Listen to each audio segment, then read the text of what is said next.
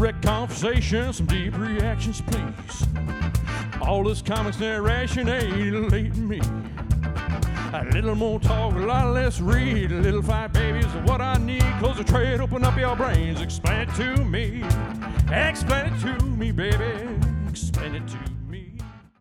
Thank you, Vandello, and welcome back to Ret Conversations. My name is Josh Wasta, aka Fallout Fury, and with me, I don't think she can handle this. A cloudy day in Metropolis. It's Miss Leia Cameron. Hello. very, very apropos. yes, For very. today. That was that was that was good. That was really good. This is one of my favorite Spin Doctor songs, and I don't know why it didn't get more play on the internet. It's a fantastic song. Uh, but also with us, our special guest today, uh, first time guest for a, ra- a graphically novel uh, production, Mr. Tony Van Dyke. Tony, thanks for joining us. Thanks for having me.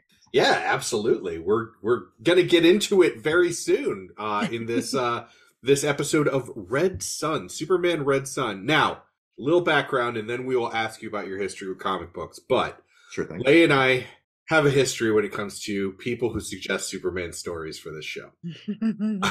We have Oh. done the the death of Superman. We have done and and the fates uh, deleted it off of the hard drive. We've done All Star Superman. We've not been huge fans of either one, but I will open this up and say I like this one. what a great Superman story. Okay, so I was just having this conversation the other day. Uh, this is now my second favorite Superman story. Mine Um, too. and and, and? I have vocalized many times on this podcast that I'm not so I'm not a huge I'm not really well versed in DC, although I'm getting there, right? Yeah. Like I'm especially through This show is doing a lot of the heavy lifting there. Yeah. Yes, yes, it is. Um, and uh, is in particular, you know, I've always been pretty vocal historically, even pre-podcast, that I just don't give a shit about Superman. Um, and I dared people to find me a Superman story that made me give a shit about Superman. Um, this was actually recommended to me by multiple people over the past decade or so, and I have never gotten around to reading it. Um, and I'm glad I did. I'm glad I did. Yep, me too. Um, I, I, I will say my. I know Tony that you would ask what our favorite, absolute favorites are. Mine is American Alien, uh, which was done by Max Landis. A little problematic there because he's come out as kind of a douchebag. Yeah. Uh, he also has done. Uh, oh my God, American Ultra, which is a t- t- movie that I really like, and Wrestling Isn't Wrestling, which is my YouTube video that I introduce people to wrestling with. And unfortunately, he's kind of a douchebag. But uh, Yeah, American seems to be Alien is yeah, but American Alien is fantastic and is my Yeah, mine- favorite uh, Superman story that does not involve Superman being a villain. Ah. yeah, my my favorite Superman story, and this is going to surprise no one who's heard this podcast. Um, it's a Tom King story because, of course, it fucking is. I would follow it that is. man backwards into hell. Um, and it's called Up in the Sky. And I will tell you right now that I read it for the first time um, last year, late last year, I believe, and uh, it legitimately made me cry. Um, I cannot recall the last time a comic book has made me cry that was i mean prior to that but that was that was it was it's it's a wonderful beautiful story i encourage everybody to go read it um especially if you don't care about superman because you will care about superman Nice, very All cool. All right, so Red Son. Uh, let's let's get uh, into it as soon as Mr. Van Dyke. If you could give us a little bit of your history of comic books. Well, yeah. So um, th- this is Leia. What you were saying about uh, you know not caring about Superman, like that's kind of where I was too, and that's where this this recommendation came from for me. okay uh, was that I I was a you know huge comic book fan like you know growing up uh like mostly through like the 90s I read a lot of Marvel a lot of Image um and those were my core things. And as far as DC is concerned like yeah I watched some of the shows and movies and things like that here and there but I never really read any of the comics. I think I read one or two during the death of Superman and uh Breaking of the Bat era like Mhm. a couple there but I just really never dove into it at all. Um and so I was having a conversation with a friend of mine. This goes back years ago. We are just kind of on a road trip, and, and we had this habit of like getting into a lot of pop culture debates and things like we do. And uh, I swear, if we had been recording some of those, it actually would have made some great podcast content. But uh, weren't really thinking ahead back then. Um, but anyway, yeah, That, is what led us to this show, actually. know, yeah. I I'm right there with you on that. Um, but anyway, we were talking about this, the same kind of concept of like, yeah, but Superman's like so completely OP. Like, how how do you care about Superman? Like, right. there are good stories to tell about like being the last of his kind and things like that. That like can can make for some good stories. But at the end of the day, like he's always going to win. He's Right. Superman. Like there, there's they'll just you know retcon in something that he had never previously done before, and suddenly it's just like, oh, I fixed it. I solved it by this crazy power that you never knew about. And so I just I never cared. I never thought it was worth diving into. And Sure. then my buddy said, "Well, what about Red Son?" And so basically, all I know about it is that it is more or less a, a what if story that if uh, Kal El crash landed in Soviet Russia rather than in Smallville, and that's that's about the only framework I know about it. Um, but I'm I'm you're, really in, you're interested. in for a treat. You are in for a treat. Yeah, yeah. That's all I knew about it too going in, and it it very it was a pleasant surprise.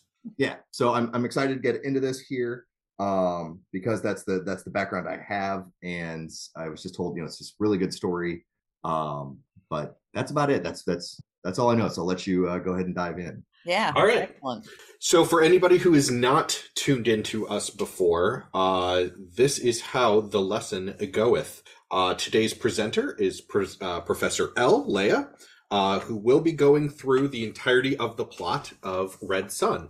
Uh, as our guest, Tony can s- pull the emergency brake on the show at any point, stop it, and ask me, the assistant uh, professor, Professor J, any question he'd like, uh, or make a comment or just stop everything because he needs a moment. We've had that a lot, especially with Onslaught.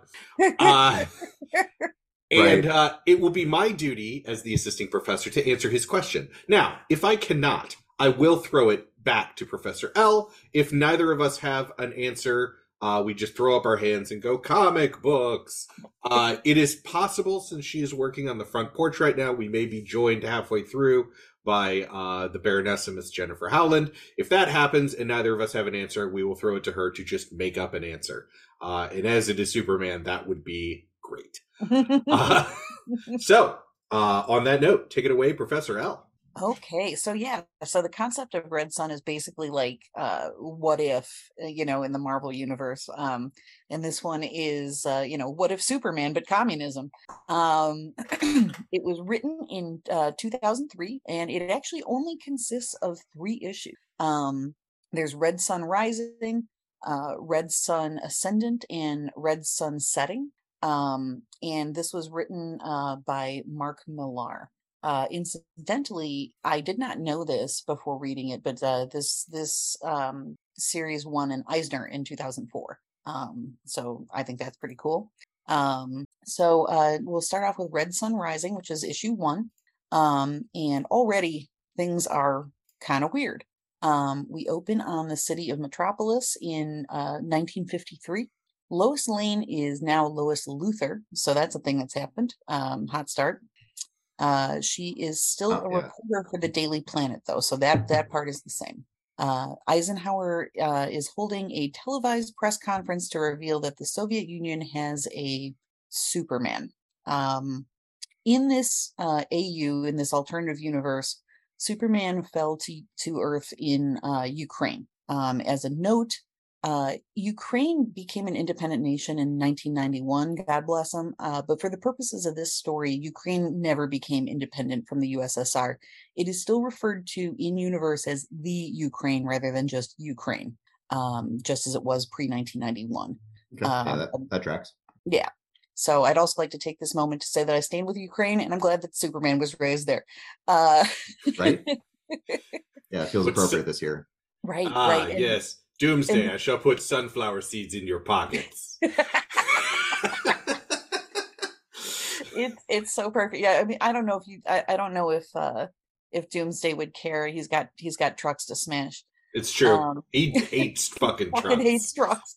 Does. Uh, so uh, so the U.S. knows at this point, and this is all revealed during this press conference, uh, that he's an alien.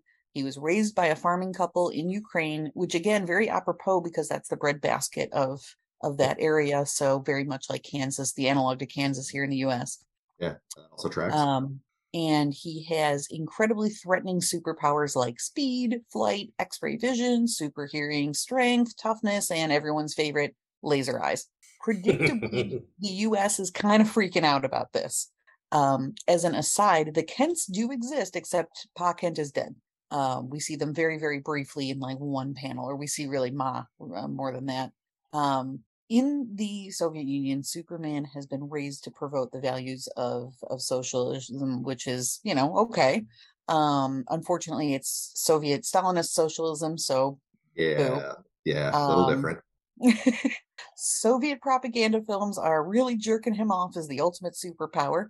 And uh, the president of the US declares that the feds, the army, and CIA is basically all obsolete now. Um, and uh, Eisenhower asked to get uh, Lex Luthor of Star Labs on the phone. Um, young young Lex Luthor and this Lex Luthor in this in general is just he's he's really something. This might be, and I don't have a ton of experience, admittedly, with like Lex Luthor in the comics.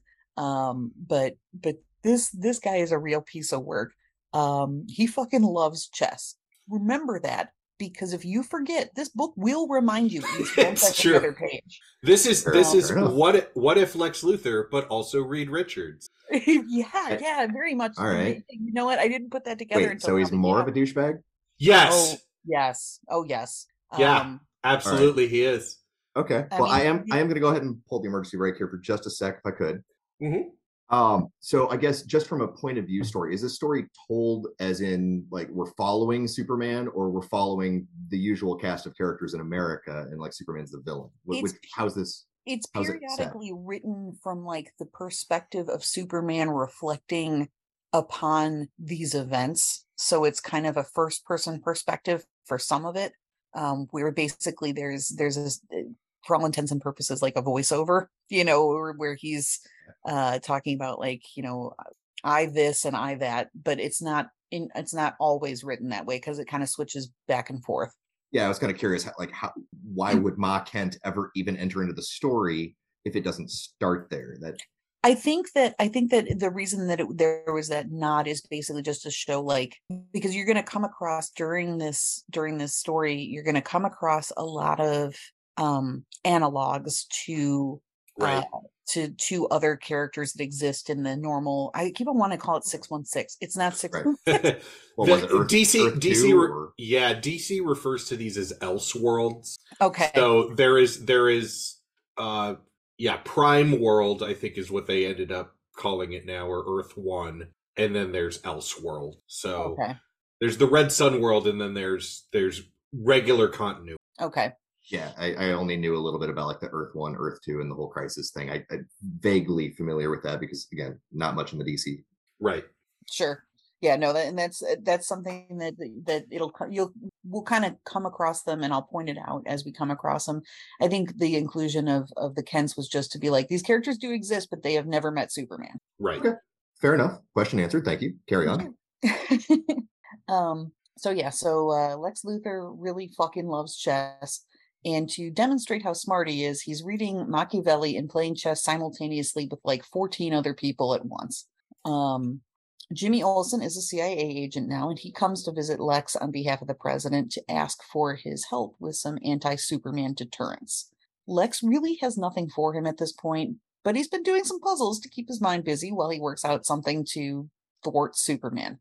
In the meantime, however, he's casually come up with a formula to balance the federal budget as well as a permanent cure for inflation. So um, they're Wow, really wow. hammering home that uh, that Lex Luthor is a dazzling super genius here. Yeah, I mean, like we need. Sounds like we need to hire this guy. That's that's, that's great. well, that's, that's why the president came to him. Yeah. Um, he's he's playing he's playing chess with like ten different people at the same time while also teaching himself Urdu. It's Right. it's annoying, like the levels of show offmanship that he's doing. But Lex Luthor meets Reed Richards. Yeah. Yep. No, that that tracks for me. so uh, Lex, Lex and Lois uh, are married, as I mentioned earlier, and their relationship is not uh, super great. Um, he mainly ignores her to play chess, and this this dude sounds fucking ex- exhausting. Um, she rails on him for a little bit for not solving the Superman problem yet, and he assures her that he's on it. he reads the paper for like two seconds and then comes up with an idea. And when Lois asks exactly what it is, he blows her off and basically is like, you know, this is a government level need to know basis. Uh, later, babe, and gets on the phone. Um, meanwhile, uh, Superman is rolling around the world just saving people because that's what he does. Um, and this is this is a younger at this point in the story. This is a somewhat younger version of Superman. His outright age is never stated, but he does mention he came into his powers at about 12. Um, and so he he does mention in his first person perspective that his powers were still kind of new to him at the time. Um, so he's rolling around saving people, and uh, the Soviets lose control of Sputnik 2, um, and it starts falling to Earth. Uh, the trajectory, uh, the expected trajectory is Metropolis. Um, this will obviously cause a catastrophic level of, of death and devastation. And Superman shows up and stops it by essentially hurling it into the ocean. Um, he One way to solve also it, I guess.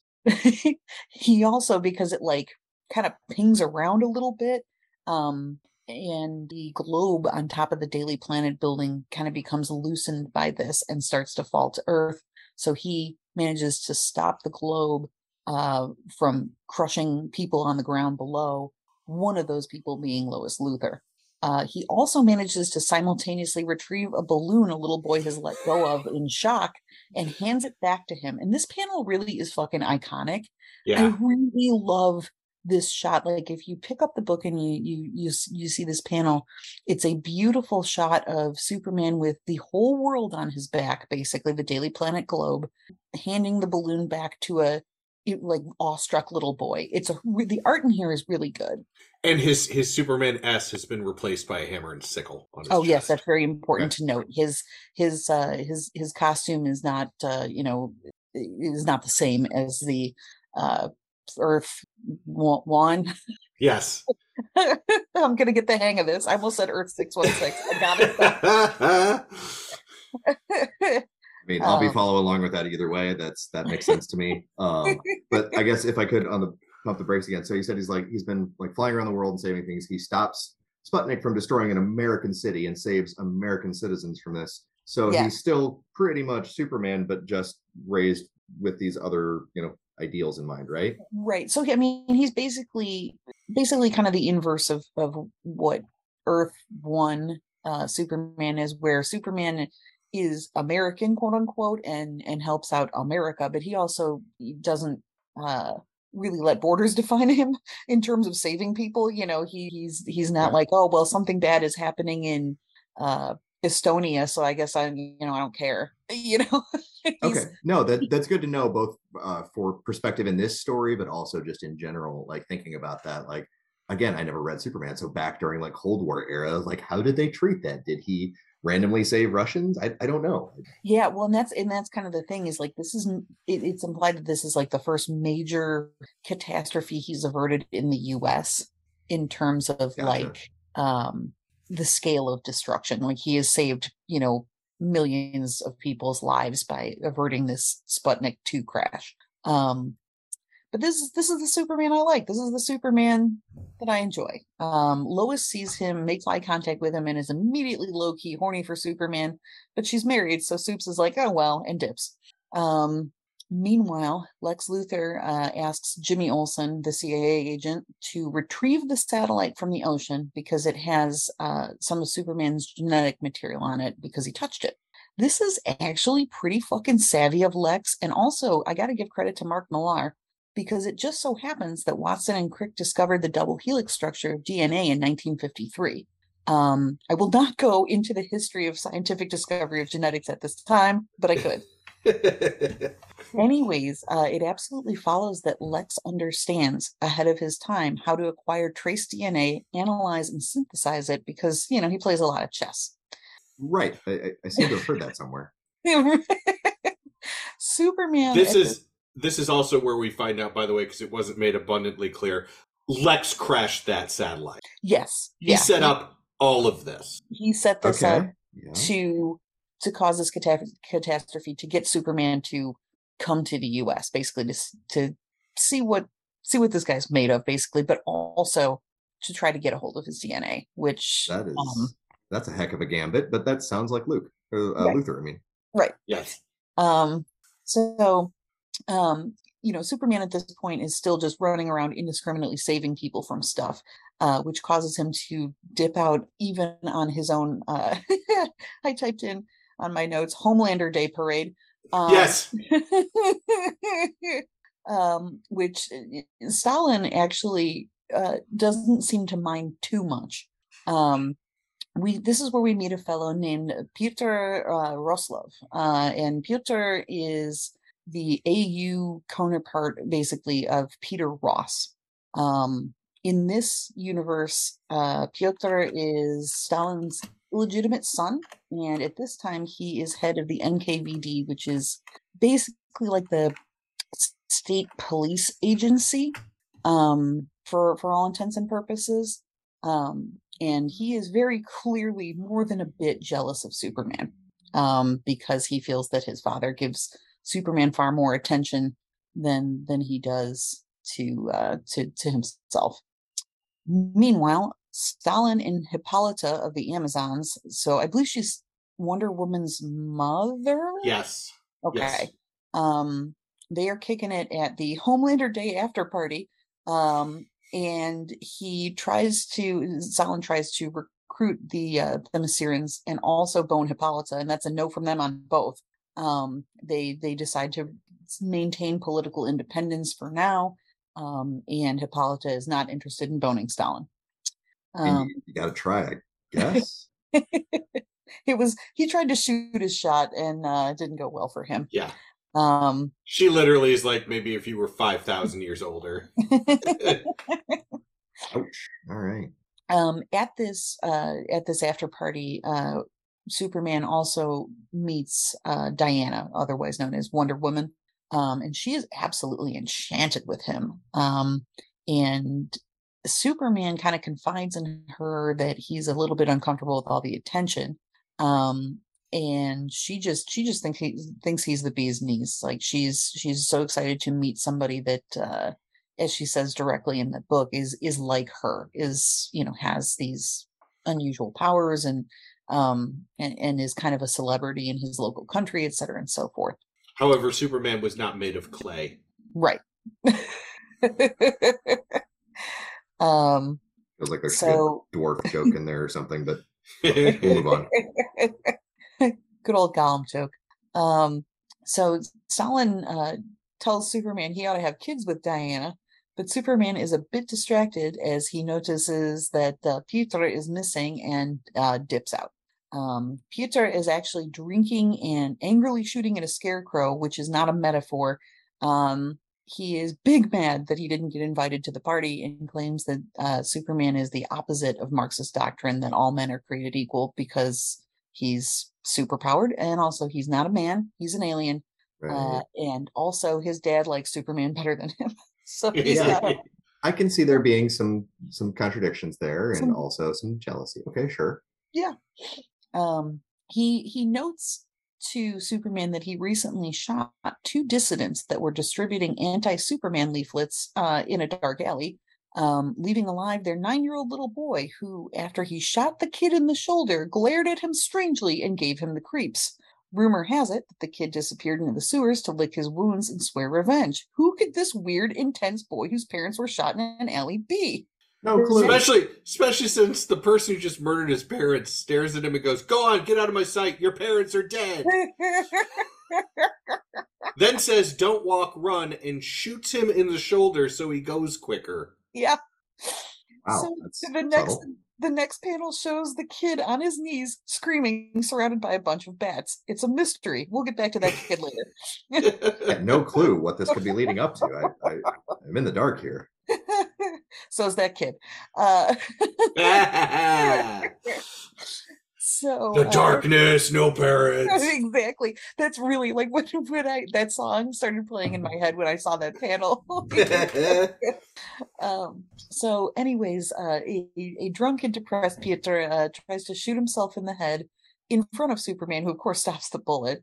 Um Piotr uh, swears that superman is going to be the worst thing that ever happened to them and is about to confess something to him when Superman hears someone shouting for help in Moscow and just takes off. What that cry for help is on account of, is is on account of how Stalin has been poisoned with cyanide, and uh, he shortly dies thereafter. Like they try to save him, but there's no there's no there's no fixing that. He he croaks. Wait, you mean Superman doesn't have some heretofore unannounced power that he can just suck the poison out of him It's- somehow? It's actually pointed out explicitly in the comic that Superman is not a doctor. um, All right. like, Even though he runs into a room and starts reading, Yeah. like medical books. yeah, he still does not get his doctorate in time to save Stalin, so he he dies. Um, meanwhile, in America, Luthor has created what he calls Superman 2. Uh, Superman 2 is basically Bizarro Superman. Um, he's used he's created this using Superman's genetic material that was discarded on that uh, Sputnik 2 crash. And um, so that's that's that's a thing that happens. Um, Right. And you know, what could go wrong? Right, exactly. Um, Superman, uh, meanwhile, is now invited to become the head of the Communist Party, which he initially rejects. Um, Lex Luthor plays chess with Bizarro Soups, and then Soups and Bizarro fight. Um, as they are fighting, uh, a panicked person in in a submarine that has been kind of following this fight um, releases a nuke uh, that's aimed at London. Um, Superman is essentially frozen in place by Bizarro Superman, and inexplicably, Bizarro Superman sacrifices himself to to get hold of this nuke and fly it out to detonate in space, where he then dies. Um, Oh, okay. yeah. Um, so that's a thing that happens. So that that first plan of Lex's just fails terribly. Like it's it's it kind of alluded to that the genetic material that he was able to recover was somewhat corrupted, which makes sense because it did go into the ocean. Yeah, Um, I, I had that thought as well of you know collecting Yeah. DNA from yeah, okay. Not not to even mention what the radiation of reentry would do to the Sputnik Right, uh, satellite. Right. You know, This, this is actually I actually thought that was pretty clever again of of Millar. Um like this it does make a certain kind of sense. Um Yeah, so- something I don't know about Earth's yellow sun. Maybe make I don't know. I, I have no idea. yeah well i mean it was it was it was it was very cool i liked that um so meanwhile uh, at stalin's funeral soups sees his childhood crush lana lazarenko which is the au uh, lana lang um and it stirs something in him but he doesn't act upon it he's just like oh that's interesting there's that broad that i used to you know crush on um lois luther meanwhile is quietly being horny for superman on the roof of the daily planet when Lex calls to tell her that their marriage is on an indefinite hiatus while he finds a way to defeat Superman. Um, Oh, okay. like it's pretty, it's pretty much established repeatedly over the course of this series that Lex is married to Lois, but doesn't really like her very much or care about her really very much at all. Um, it's unclear as to why they ever got married in the first place, but here we are. but specifically, he now needs to destroy Superman because Bizarro Superman beat him at chess. Yes. Hey, he's killed all of his Star Labs employees and is particularly pissed because Bizarro Superman beat him at chess the previous night. Now we Um, understand his true motivation. Okay. It's this guy and his fucking chess on God, come on. Later on, uh, Superman runs into Lana in a bread line trying to get food for her kids.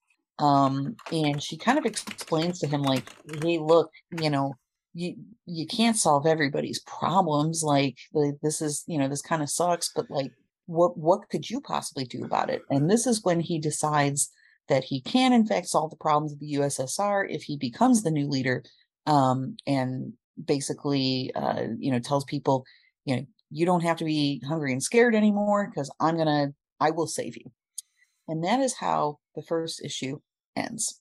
So when we pick up in Red Son Ascendant, which is the second issue, this takes place roughly about 20 years later.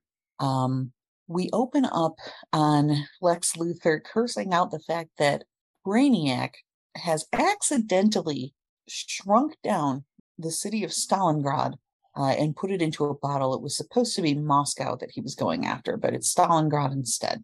Um, Superman is infuriated by this and goes after Brainiac's spaceship and uh, steals his the the CPU from from Brainiac of Brainiac, and it, he also gets possession of the Stalingrad in a bottle from from Lex Luthor.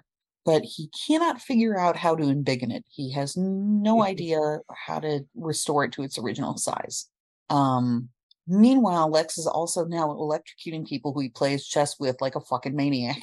Okay. So every time they make a wrong move, he just zaps them. It's like the Stanford prison experiment on steroids. There are Yeah. at least 92 tables at this point, by the way, Yes. because we do we do see 92, like the the little table tent with the little card that says 92. Yeah. So he's just chess chess playing through life here. Um, we cut back over to uh, a place that is called the Superman Museum, uh, where an ordinary looking dude is just kind of taking a, a guided tour through it. Um, during the course of this tour, we learn that the CIA has basically created an entire rogues gallery of supervillains that were created to stop Superman, including the Parasite, Atomic Skull, Metallo, and Bizarro, but none of them to date have worked. The Soviet Union has allied with all nations across the globe at this point, save for the US and Chile. Um, and those two are not doing too well under capitalism. I feel like there's a metaphor here. Probably Hmm. several. Yeah. Um, Superman is, as it turns out, actually a pretty good leader. Um, according to the museum, poverty, disease, and ignorance have been virtually eliminated from what's called the Warsaw Pact states. So all the other nations across the, the world that have joined in this Warsaw Pact. Um, The tour guide, however, is super sus because he has a large metal thing on the side of his head. Yes. Um, we will we will explain that very shortly. Um, but it, they also note that uh, dissent and disobedience have have been eliminated as well. Um, this ordinary looking dude goes into a bar where a man sitting at the bar is just sort of complaining into the air about Superman's omniscience uh, and wishing that this Batman character would take him out. Uh ordinary dude cautions him to be careful because you know ears are everywhere and this guy has super hearing. He can hear you. Um and this is where we learn that dissenters are, have are turned into what are called superman robots they basically have a re-education implant in their brain that uh, corrects their behavior um Okay. So that that was going to be my next question there about like, well, if everybody's united here and like all these problems have been solved, like what's what's going on with the dissent? Is it like massive crackdowns? Like, oh, okay. Mechanically lobotomized. Yep, yep, and and and given uh yeah, happy little implants to make them uh love communism. Um I was gonna say Big Brother, but yeah, okay. yeah, Yep. yeah, same difference uh for the purposes of the story anyway. Um this dude is as it turns out uh Bruce Wayne slash Batman. This this um, this ordinary looking dude that uh shocked by this revelation. Yes. um he uh he tells the bartender basically to like, hey, you know, get our friend a drink and let him know where he can meet up with some like-minded people later. Hint hint. Um, but meanwhile, uh, in case anybody asks, um, I was in here drinking the whole time. And then we cut over to uh, an announcement over like a PA uh, at the Superman Museum where Batman announces that in four minutes the, the museum is going to blow up uh, along with four other targets. And he urges civilians to evacuate unless they want to like martyr themselves for the cause. Um, and then everything just explodes. Okay. Um, So quick pause there. So Batman blows up a bunch of buildings, including the Superman building, yes. because part of his master plan. Well, Well, it doesn't necessarily say that it's the 5th of November. Ah, I see. I see. This- this actually- plot. Yep. this Yep. this actually will be explained very shortly. Um, V for Vendetta. in in this in this AU, uh, Batman is an anarchist rebel, and I I personally love this journey for him. I do too. Um, it's pretty great. He also, and I kn- my notes here says he also has a cute hat. Um, so Hey, no, that's that is important to note. so so the Batman cowl, right? Like picture that in your mind, what that looks like, and then imagine one of the like uh the the bear skin like Cossack hats kind The of being attached to the front. And and that's what that looks like. So he's got like a white fur In between the ears. in between the ears. So it's kind of this this very uh yeah, like the um God, why am I I'm totally dysnomic because I own one of these hats. Is it a babushka? No, babushka is Oh. like a hair that's like a that's like a hair covering. Oh, This is one of the the furry the furry round hats, which I'm I cannot remember the name of. Um but uh but yeah, so it's his his cowl is basically a mashup of those two things, which is kind of adorable. I know it's not Anu- meant to be adorable. An ushanka. Thank you. um, yeah, I really got to get back to my Duolingo uh, I- Russian I just- studies. Just th- I just threw fuzzy Russian hat into Google.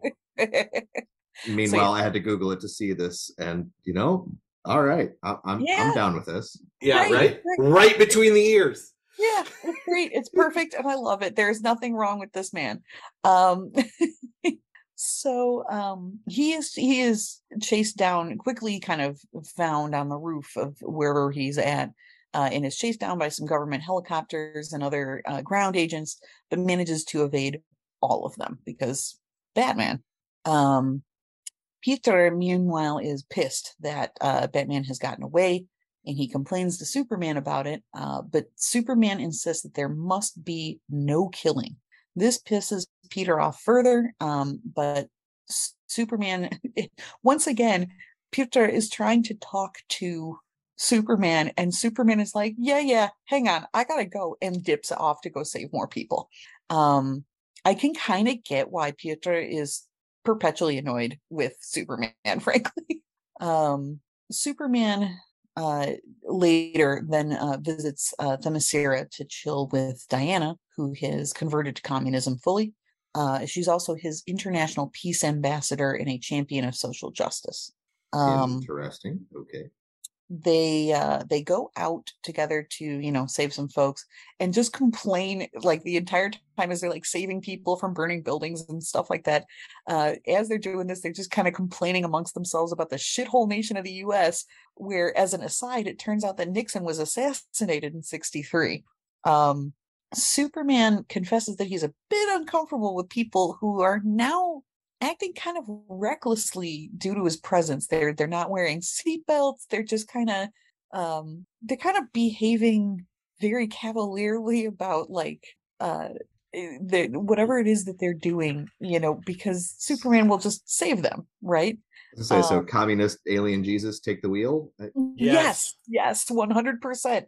Is like people are like, oh, yeah, I don't need to worry about, you know, going 90 miles an hour down the highway without a seatbelt because if my car crashes, Superman will stop that. Um, it's also noted here that Diana is clearly horny for him, but somehow Superman does not notice this in any way, shape, or form. Um, or he won't acknowledge it. yeah he more more that he doesn't he only he seems to in in his perspective uh, retelling of this is that you know he didn't know it then or didn't see it then uh he knows now but he does not at the time he didn't at the time pick up what she was putting down if you will um at the daily planet meanwhile lois is now the the new head editor um, somehow she and Lex are still married, but everybody seems to be aware that he doesn't give a shit about her. Um, like everybody at her work is just like, yeah, your husband's kind of a dick who doesn't treat you right. And she's like, yeah, well, but he's my husband. Um, But I love him. Oh boy, there's Oh. all kinds of uh, markers of abuse there that should be addressed. But let's move on. yeah, Well, quick quick aside, uh, just because we haven't done one of these this show yet.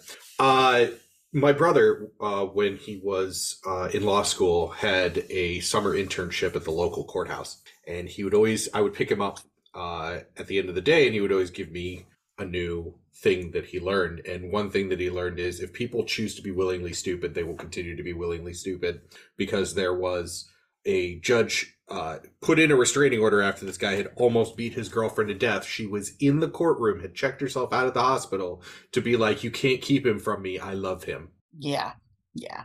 Yeah, yeah. I mean, I I have a background in psych, and I have also Ugh, learned yeah. way too much about abusive relationships and the patterns of those. Yeah. So I'm not Yeah. surprised by any of this. I But mean, Yeah. during my time working for the child support division for as a paralegal for a lawyer i can tell you that uh, one of the most baffling things to me that i saw and it's not, it's pretty common it's not like this isn't one specific case but this this happened dozens of times during my time there is that people would do shit like this man beat the piss out of me hospitalized me set fire to my house keyed my car uh, killed my dog um, but it's important that my kids have a relationship with him. Nope. I exactly. I was like, well, why? it's like, oh well, they you know they need to they need to have a relationship with their dad. No, ma'am, they do not. Right? Who very, very distant relationship. Very, very Like- distant. like you keep your kids away from this man. He tried to kill you, and it's like, oh, well, you know they need to know their dad. No, they don't. Um, so I think there's a lot of that in in play here. Um, yes. So Superman uh, does not does not quite realize at the time anyway that, that Diana would really like to get with him. Uh, it also as another aside too in this uh, Superman is pretty sexless. Like this communist version of Superman does not he, he, he pretty much kind of reads as asexual. He he is not he does not seem interested in in anybody in a romantic or sexual way. Fair Um enough. So okay, yeah. So so Lois is the new editor of the Daily Planet. Somehow she and Lex are still married. Um, everybody knows that he doesn't give a shit about her. Um, she still goes to visit him at the LexCorp building for their anniversary, and of course he is a dick to her almost immediately. Um, he's like, "Yeah, just leave the present you got me on the table. I'm busy. I didn't get you anything." Uh, by the way, Jack and Norma Jean are coming over tonight um, Jack Kennedy and Marilyn Monroe are coming over tonight for dinner on our anniversary to talk to me about UFOs, uh, specifically something that was found at Roswell in 1947. There was an alien and some uh, mysterious technology uh, that's been discovered. He he wants to learn more about that. Uh, it's also noted, although you can pretty much assume that this is the case anytime he appears in a panel, that he's been playing chess the entire time. Well, yeah, I mean, we, we've gone for a whole like paragraph here talking about Lex and chess hasn't come up. So exactly. figured it had to be in there somewhere. you can pretty much assume at this point that you're going to see a chessboard somewhere on the panel. Um, in Moscow, uh, meanwhile, Pyotr has been uh, kidnapped by Batman, uh, or I don't know if kidnap is the right word. He's forcibly uh, taken to meet with Batman because Batman's like, "Heard you want to talk to me." Um, Pyotr proposes to Batman that they join forces with Lex and the CIA to kill Superman because Batman is the only human that Supes hasn't beaten yet. Batman agrees under the condition that after he kills Superman, he's going to kill Pyotr. Basically, he's he's like, look, I, know you killed my parents. I will kill you next. Um, President Superman's birthday celebration uh, is is interrupted by the bat signal in the form of fireworks that were originally intended to be the shape of like the the uh, hammer and sickle chest panel thing. Um, so it's a, a message to Superman. Uh, Batman has kidnapped uh, Diana, uh, Wonder Woman, and bound her in her own lasso. Superman then shows up and sees that Batman, using his X-ray vision, has uh, he's swallowed a, a bomb as kind of an additional safeguard. Um, and as they are conversing, he gets hit with red lights that Lex Luthor made that are simulating red sunlight, and that naturally weakens um, Superman. They fight, and Superman gets cornered in a sort of a looks like a basement bunker thing uh, that's fitted out with these these red lights. Um, Batman begs Diana to break her lasso that's that's gotten her tied up. Superman does. You Yeah, said oh, Batman. Oh, sorry. Sorry. Yes, I yes, wanted to make sure we don't get confused. No, Yeah, and, um, Superman. One says- more quick uh, pump the brakes there. Uh, so you said that these red lights were developed by Lex. So is he like openly supporting Batman, or is Batman stealing his tech? Do we know? they're they're all working together. Um, Batman, Okay. Batman agrees had agreed that that he will work with uh, Pyotr and Lex and the CIA to to get rid of Superman because um, Gotcha. they just can't they just can't deal with him anymore. And Pyotr, of course, being uh, really jealous of Superman, uh, has has always kind of nursed this grudge against him. So he, he betrays him and his country by working yeah, with the U.S. classic. And also one little side comment there. I, I do find the irony of the light of a red sun in Red Sun. Right, exactly. It's uh we said the thing, we said the name. Say the line, Bart. Yeah. um so um so he begs Diana to to break the lasso that's uh, you know her lasso that's that's bound her and turn off the lights and she she does. It it takes a lot but she does manage to break it, shut off the lights and Superman immediately just, you know, gets his powers back, gets out um and is ready to lay the smackdown on Batman when Batman informs him that uh, Pyotr has betrayed him and then blows himself up. Um, his legacy and the bat symbol live on in underground freedom fighters. Um, so you kind of see a, a couple panels of that, how that shapes up. Um, Diana, meanwhile, is irreparably broken after the fight. Her hair is white and she uh, is is basically goes like semi catatonic. Like you know, it's described in the the book as like you know she basically just eats, sleeps, exists. Um, Roslov, meanwhile, uh, Pyotr has been turned into a Superman robot, re-educated for the good of the state. Um, it's also noted that Superman is uh, ha- has built a fortress of solitude in Siberia, which is otherwise known as the Winter Palace, and Oh, that is okay. how That feels appropriate. second. Oh, sorry. Go ahead. No, I was that feels appropriate. You know, Siberia is Fortress of Solitude. Yeah, okay. Yeah, exactly. Makes sense. Um, but that is how the the second book ends. So We, we or- did miss a, a small part with uh, Jack Kennedy and Luthor Oh, when they did I? went to when they went to New Mexico. Yeah. Oh yes, yeah. They so Kennedy and, and Luthor go to New Mexico and they uh they they see this this ship basically um which has the Green Lantern symbol on it, the crashed alien ship. And they're like, we Oh. found some stuff, and then that's kind of where where they leave it. So it's alluded to. Uh, they've got the they've got the Green Lantern ring. Um, See, okay. I was not up on my DC to pick up on that. Like the, the Batman stuff is very blatant, obviously, but the uh the crash landed alien, like what what else could that be other than something else from Krypton? Oh, right, that one. That one. No, no, you're not alone in that because when I was reading this too, that was I was like, I don't know what that means. All right, all right. I feel better about that. Okay. So admitting my ignorance here to the DC universe and whatnot. and, yeah, My bad. Like it wasn't until I actually saw the cut of the the ship with the big Green Lantern symbol on it that I was like, oh, I know what that is. Ah, right. um, so now we move into the third and final issue, which is called Red Sun Setting. Um, at the open of this book, uh, Superman, the Superman's voiceover basically uh, informs us that six billion communists now inhabit the Earth under his rule. Um, Brainiac has been retrofitted basically into an ally of his. So Brainiac works for him now. Um, there is no crime, there is no hunger, there is no discontent. Um, the Batmen, the people who were basically living uh, up Batman's legacy, um, have all been turned into Superman robots uh, and and forcibly rehabilitated. Um, the water supply across the world, there's Prozac in it now to prevent suicides. Life expectancy is 112. Birth rates are up. Productivity is up, and even Lex Luthor has been strangely quiet. Um, the U.S. is still a shithole country. Um, Brainiac suggests invading, but Soups does not want to convert them by force or by fear. Um, he's like, hey, look, we got everybody else to just kind of cooperate with us. We didn't have to bust any skulls. I'd like to continue that.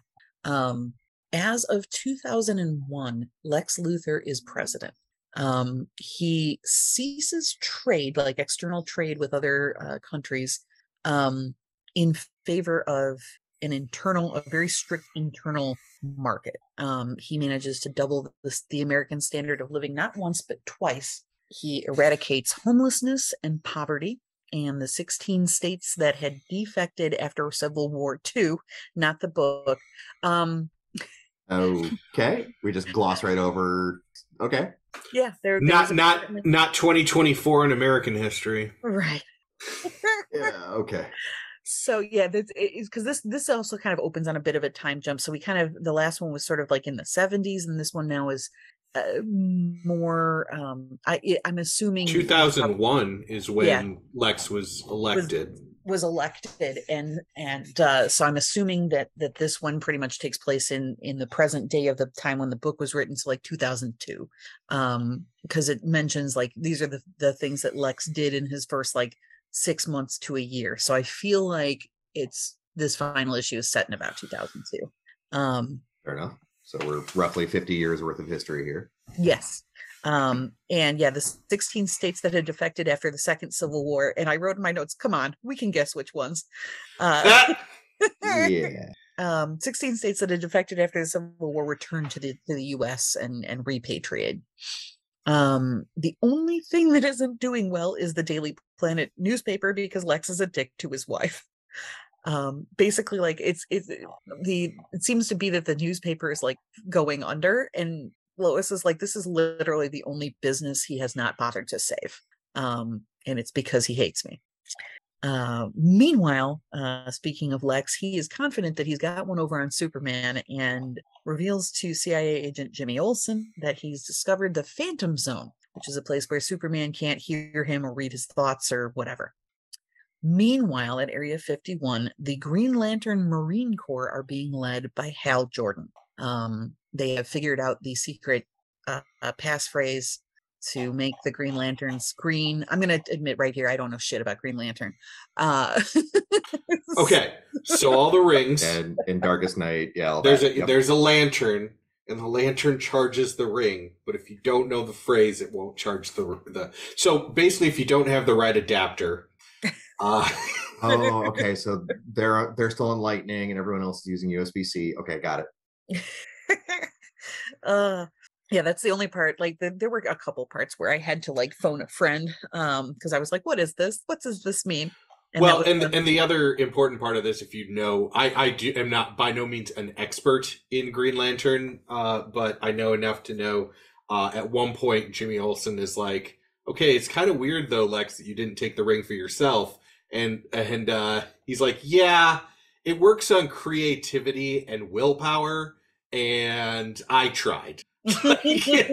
so, but you also find out that in this world, Hal Jordan was a POW uh, for four years, um, and he was uh, tortured um, by communists in in uh, Malaysia every day. He was starved down to ninety pounds. He was beaten every day. He basically had like bamboo put under his nails, and he only survived thanks to his willpower because while he was in captivity, he built a concentration camp in his mind. So, as long as it would take to dig trenches, he dug trenches in his mind. And as long as it would take to build buildings, he built buildings in his mind. Also, also one day he could have like the daydream of killing every per every communist that he has seen in his life. Yeah. Okay, so we're like Hal McCain here with the all the POW stuff, and then uh, building. Okay, a, a let me just okay, tell you. Okay, I prefer Green Lanterns that do not get captured. oh my god! This podcast is over. Thanks everybody for tuning into the last episode of Red Conversations. We've had like eight oh. last last episodes. I feel like at this point. It's it's true uh where the hell was i? I've lost my place entirely. That was great. Themyscira. oh okay yes. Uh so uh diana and lois uh are are now kind of hanging out on the Themyscira and com- just complaining about men being dicks which i'm here for. Um you know it's, it's a great conversation uh but lois's real purpose is to uh ask for the Themysciran support when Lex attacks Superman, which she advises will happen sometime within the next 24 hours. Um, meanwhile, in the micro city of Stalingrad, a bug, I guess, destroys 40 blocks because Superman neglected to check on it. Um, it it seems that uh, they're like they've got like air filters on this thing and he's supposed to check it like once a day he doesn't do it because he's off you know saving people and being president superman and and whatnot and uh, you know, Bug gets in and just destroys half the you know city. All right, whose turn was it to check on the ant farm this week? exactly. Um, but he feels incredibly bad about this. So this this micro city of Stalingrad, um, you know, he he feels a lot of guilt over not being able to to restore it to its full size. Um, and everybody in the city is just kind of trapped in there being small. Um, and he he actually kind of takes Brainiac to task for for doing it in the first place. You know, like what kind of maniac would do this? Um, and uh, Brainiac kind of deflects that a little bit and uh, starts to encourage Superman again to invade the United States when uh, Lex Luthor interrupts. Like he just shows up. Um, but he's not there for too long because Brainiac kind of captures him and uh, I don't know how to describe this, like robot tentacles. Yeah, um, it's a that, Brainiac thing. Okay. Um, sure. I had never heard of Brainiac before this, um, by the way, so I don't know. Uh, I don't know shit about Brainiac either. Brainiac's literally an alien that that goes around, and he's the Great Ark. Uh, somebody designed him. I think it was Kryptonians actually that designed him forever ago. And the whole putting cities in bottles thing is he goes and captures uh, civilizations that will fall to preserve them, basically. Uh, but he has no way of undoing it. So ideally, there are still, like, in this case, if Earth were to be destroyed, there are still people alive in a whole city. The civilization's saved. It's just in a bottle. Whack. yeah, all right. Brainiac's I, I actually one of one of the more interesting Superman characters. I kind of like Brainiac in, when he shows up in things, but yeah, yeah, he's weird as hell. My yeah, exposure to Brainiac up to this point was like reading the sign while waiting in line for the Superman ride at Six Flags. Like that's it. that's, that's how much I know about Brainiac. See, and I don't even like roller coasters, so. uh, so, uh, so yeah, so he Brainiac kind of captures Lex in this like these robot tentacly things um and and manages he doesn't kill him but he like one of them like clamps over his throat basically to keep him from speaking uh, and he claims that lex could have talked superman into suicide in 14 minutes um, because lex is just that smart i guess. Um, meanwhile the green lantern marine corps are converging to attack which kind of forces superman's hand into a war. He doesn't want to do it but at this point now there's the choice has been taken away from him. Um, Superman starts running through the Corps pretty effectively. Like uh he's they're they're really no match for him. Um, though Hal keeps encouraging the Corps to to start uh, imagining Superman imprisoned in a series of micron thin boxes from which he can't escape, like boxes upon boxes upon boxes upon boxes. Um, but Guy Gardner is there, unfortunately, and he fucks everything up.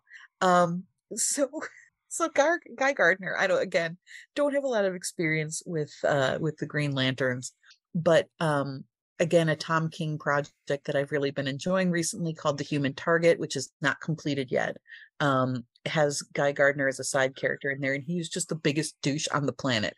In yep. this book, he has one line, and it's basically just him being a tool. He's like, I keep trying to imagine this, but then I start thinking about like a kids show that I used to watch, and I can't think about this too much. Like It's just it's just so bad. You have literally one job.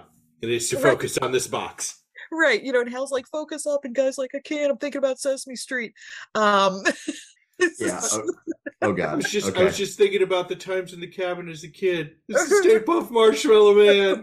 exactly so um so yeah he had no business being a green lantern uh he's just the worst um superman of course escapes from this because the boxes start to form around him like a like a safe and of course guy gardner fucks this up so he he busts out of it and manages to really quickly grab the ring of uh, off of hal and and just takes off um the Themysciran uh, come after him as well, but Soups also just kind of blows right through him and actually laser eyes Diana right in the fucking face. Uh, and it's like, sorry, rude. Diana.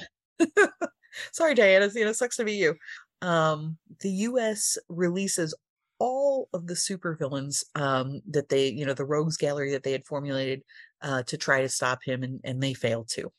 Um, Superman ends up at the White House, lands on the lawn, and Lois meets him on the lawn. She has a letter from Lex in her pocket that she says will stop him right in his tracks. Um, Superman's like, I doubt that anything written on a piece of paper is going to do anything bad to me. But he reads it. It's exactly one sentence long. Uh, Lex has written this to him, and he uh, basically is like, I got. He's he's like, I've distilled uh, what will break Superman down into one sentence, and the sentence is, "Why don't you put the whole world in a bottle, Superman?" This causes Superman to break down because his again his guilt over the Stalingrad thing uh, has has just eaten at him this entire time um, Brainiac's spaceship is attacked. Um, and Superman realizes through this single sentence he has been wrong this whole time. Um, Wait, he- that was it. ordered- That was that was the thing, huh? that That was must the have been a thing. lot of guilt. It, it because he could never restore it to its original size. People in there are suffering. It's the one thing Superman can't fix, right? Because like it's it's it's um Okay. Illustrated throughout this entire series that Superman can solve just about every problem on Earth except for this one. Also, Um, Superman is not Catholic and or does not have a Puerto Rican or Jewish mother. so he's not really that used to guilt. I, I I feel that comment very very keenly. Yes. Yep, there you go.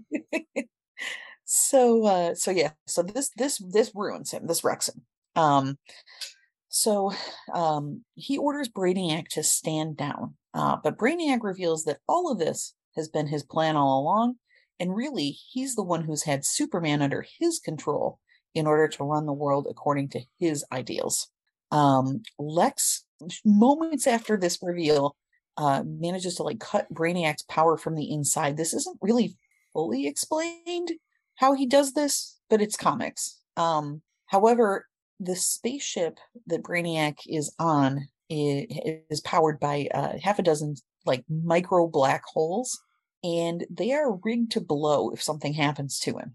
Um, so Superman, acting quickly, takes it into space where it explodes, and Superman is presumed dead um, from this.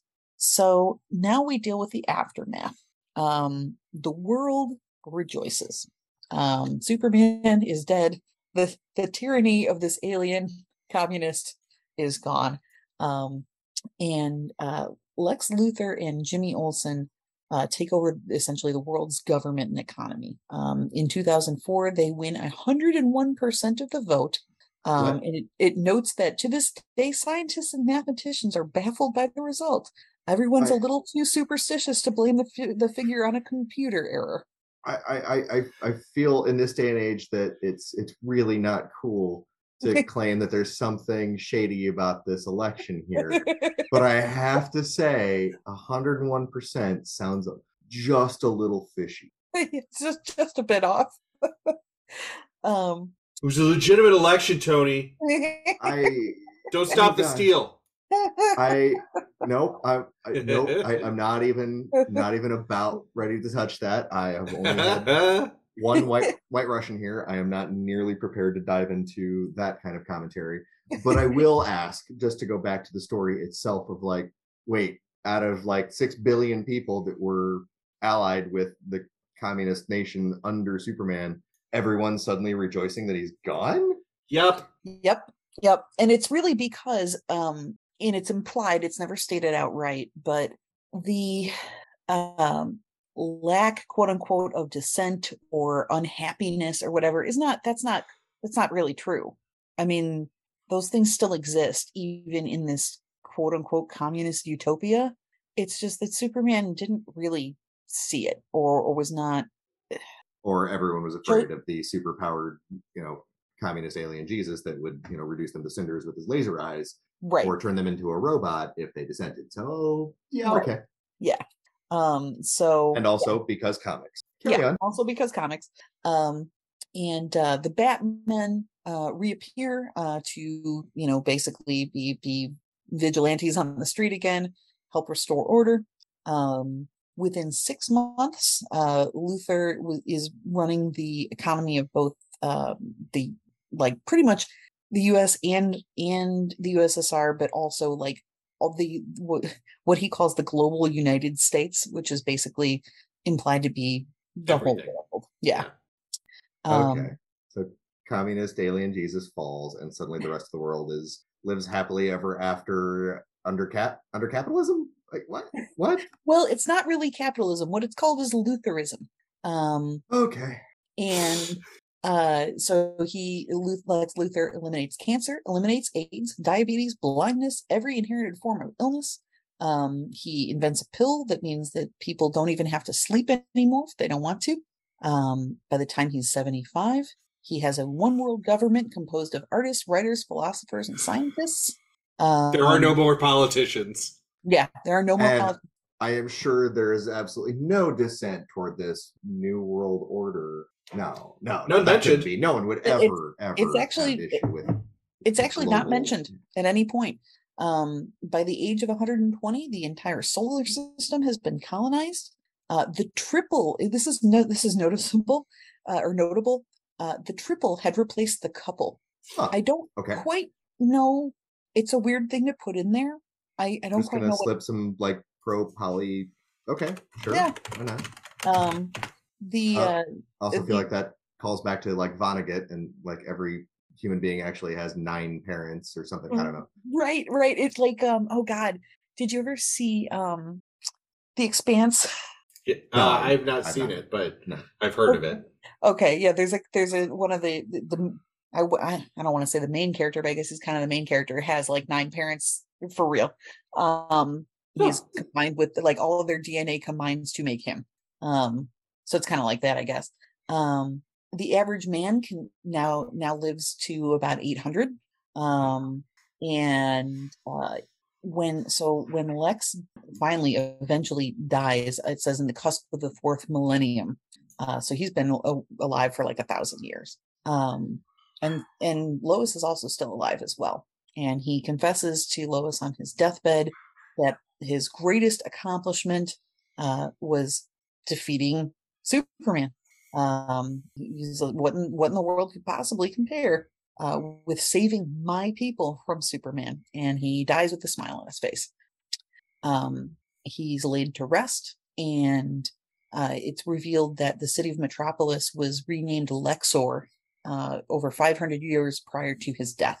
Um, many of the uh, landmarks and and buildings and whatnot have obviously come and go, but uh, there the Metropolis Tower still exists, and so does the Daily Planet building.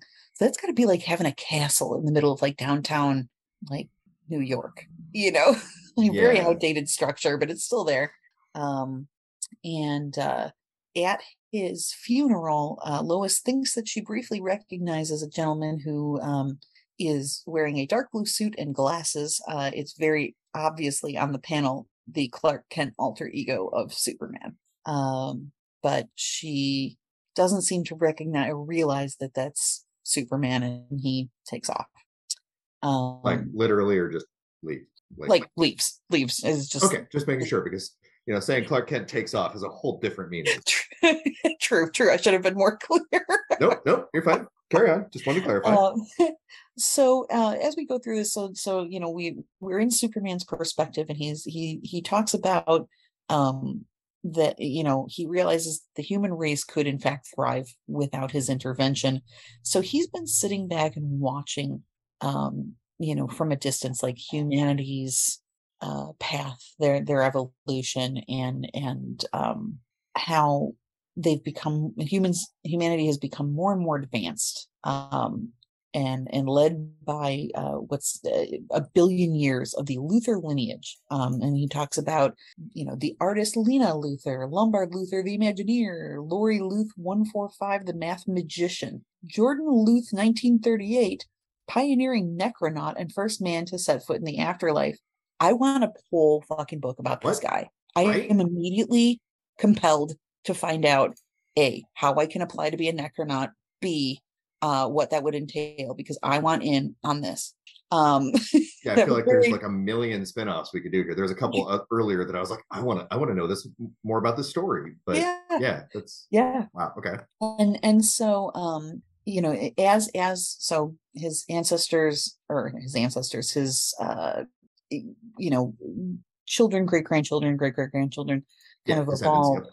Um, you know, there's Alex L, Jordan L, Lana L, and of course Lex Luthor's great grandson to the power of 50, a young man called Jor-L, whose IQ exceeded even that of his beloved ancestor. Um, this is where it is revealed that this Jor L fellow has been acting strange, telling the world that their bright red sun has dimmed and is in danger of consuming them. He then Okay. Their red sun. Yes. He Go then on. puts a small child into a little rocket ship and says, you know, tells him that, uh, you know, he doesn't want this crisis, this catastrophe to bring any harm to you, my son, little Kal-L.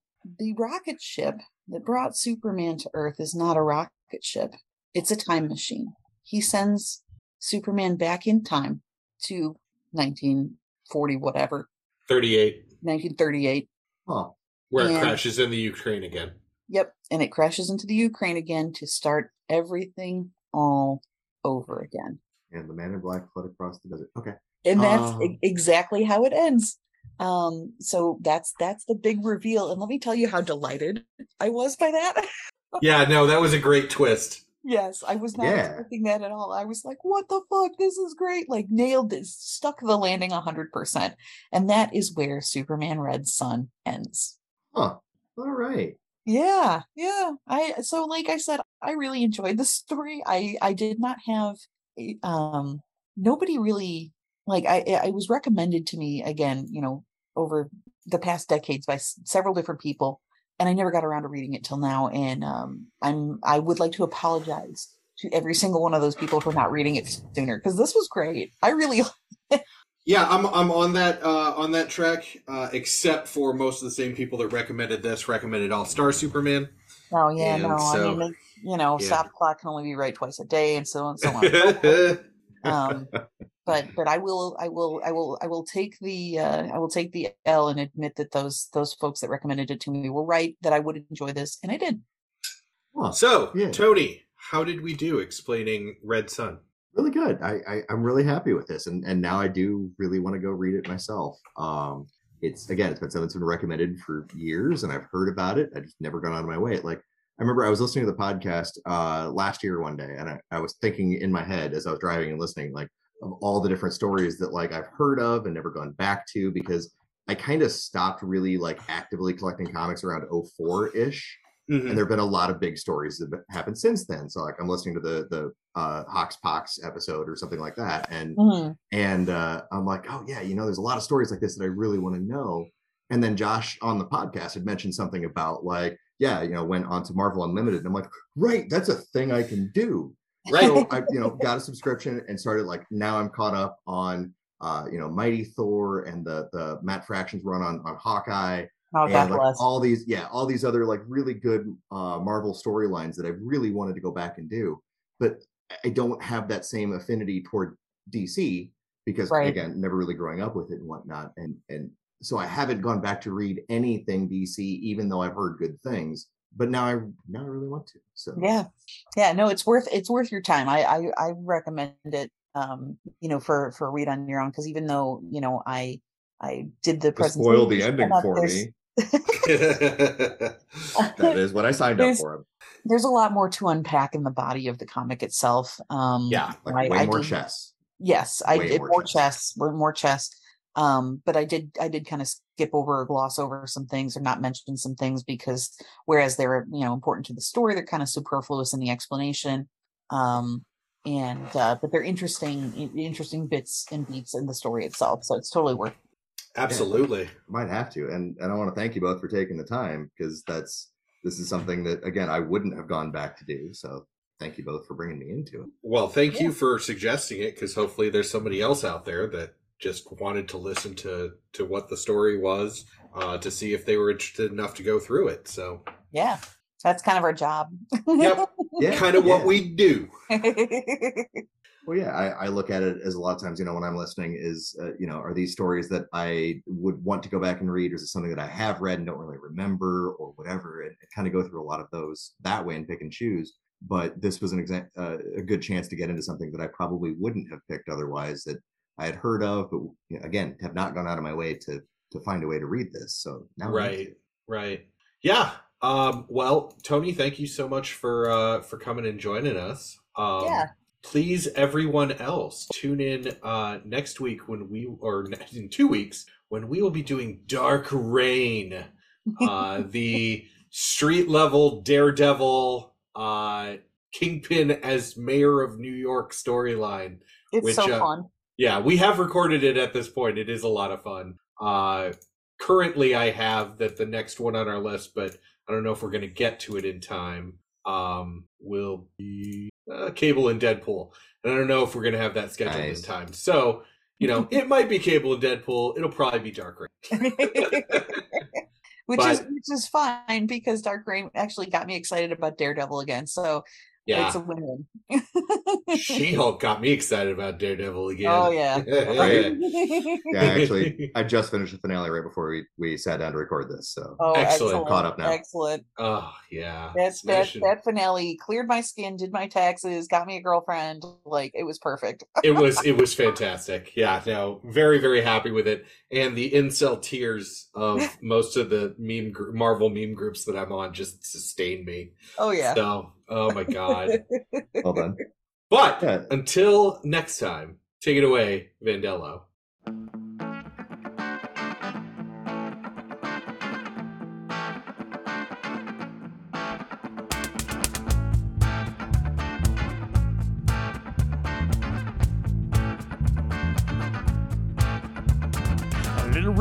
Conversation, some deep reactions, please. All this comics narration alienating me. A little more talk, a lot less read. A little fight, baby, is what I need. Close the trade, open up your brains, explain it to me. Explain it to me, baby. Explain it to me. Explain it to me, baby. Explain it to me.